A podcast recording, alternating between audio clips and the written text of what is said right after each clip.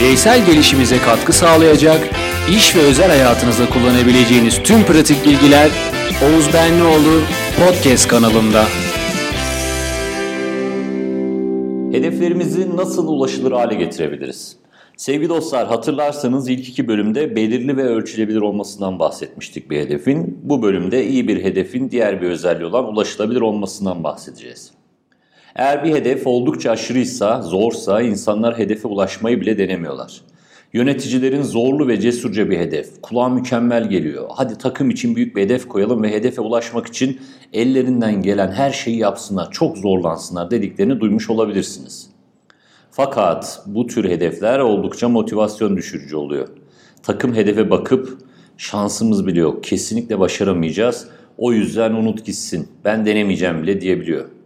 Tam aksi olarak eğer bir hedef çok kolay olursa insanlar hedefi önemsemiyorlar ya da anlamlı olarak görmüyorlar. Yüzde bir gelişim hiç problem değil ben bunu rüyamda bile yaparım dediklerini duyabilirsiniz.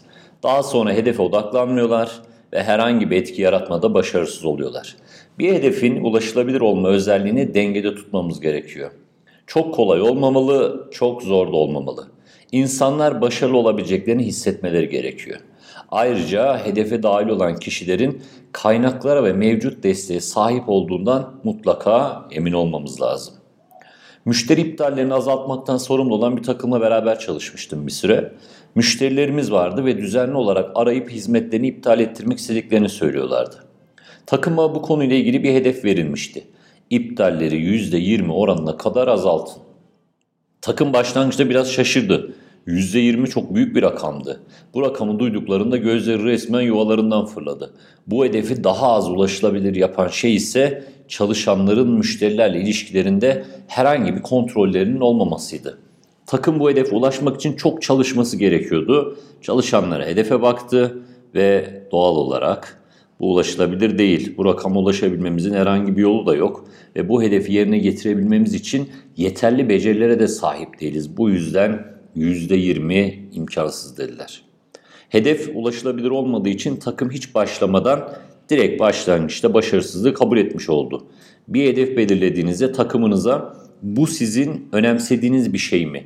Bu sizin ulaşabileceğinizi düşündüğünüz bir şey mi? Bununla ilgili becerilere sahip misiniz? Desteğe sahip misiniz? Bunu gerçekleştirebilecek kaynaklara sahip misiniz gibi soruları sormamız gerekiyor.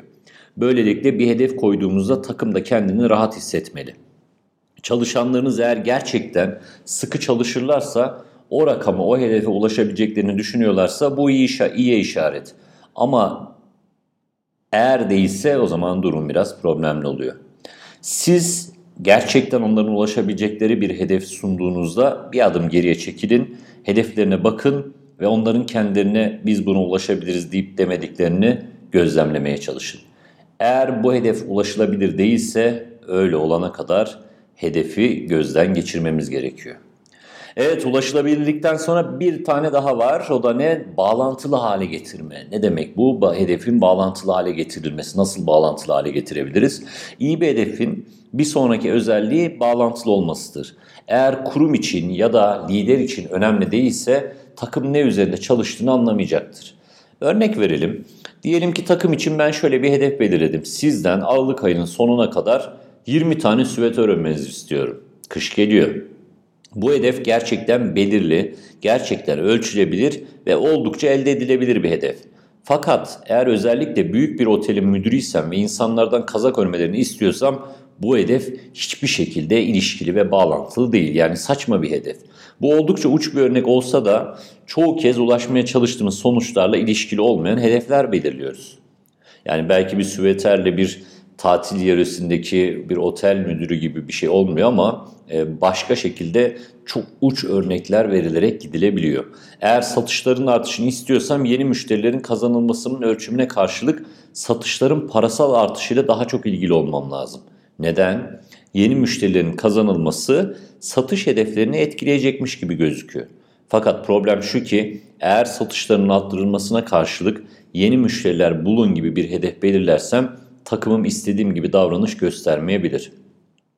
Takım dışarı çıkıp birçok yeni müşteriye imza attırabilir. Fakat bu müşteriler küçük müşteriler de olabilir.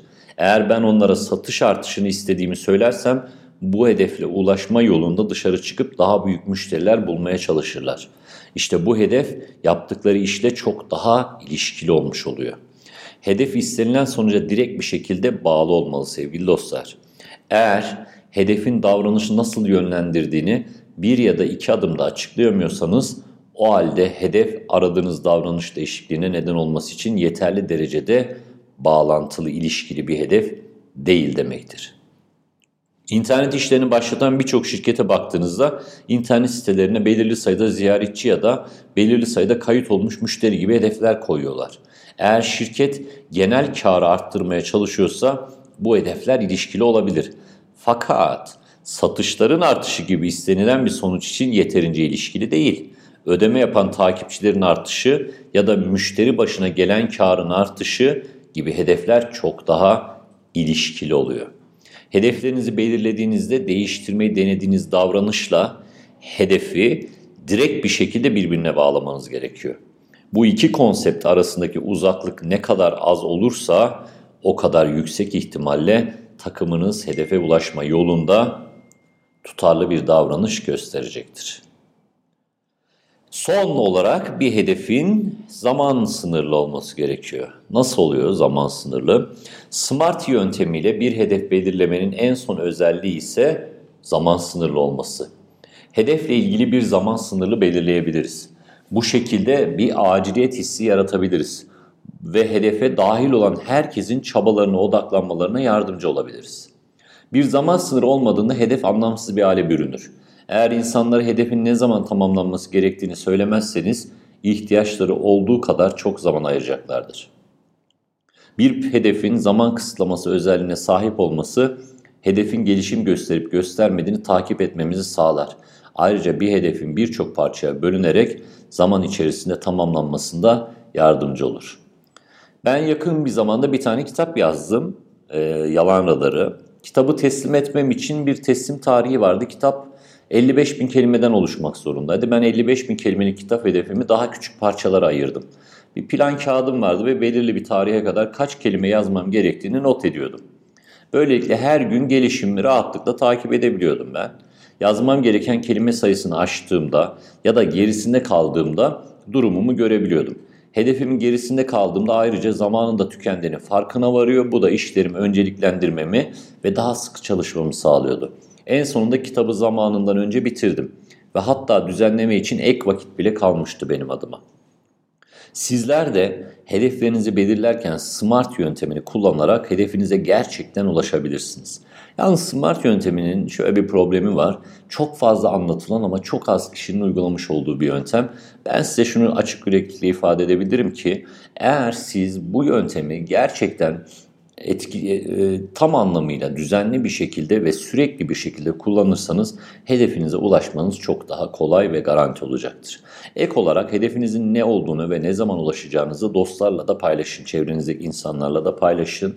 Böylece kendinizi hedefinize ulaşmaya mecbur hissedecek ve daha fazla çaba harcayarak sonuca yaklaşmanız hızlanacaktır sevgili dostlar.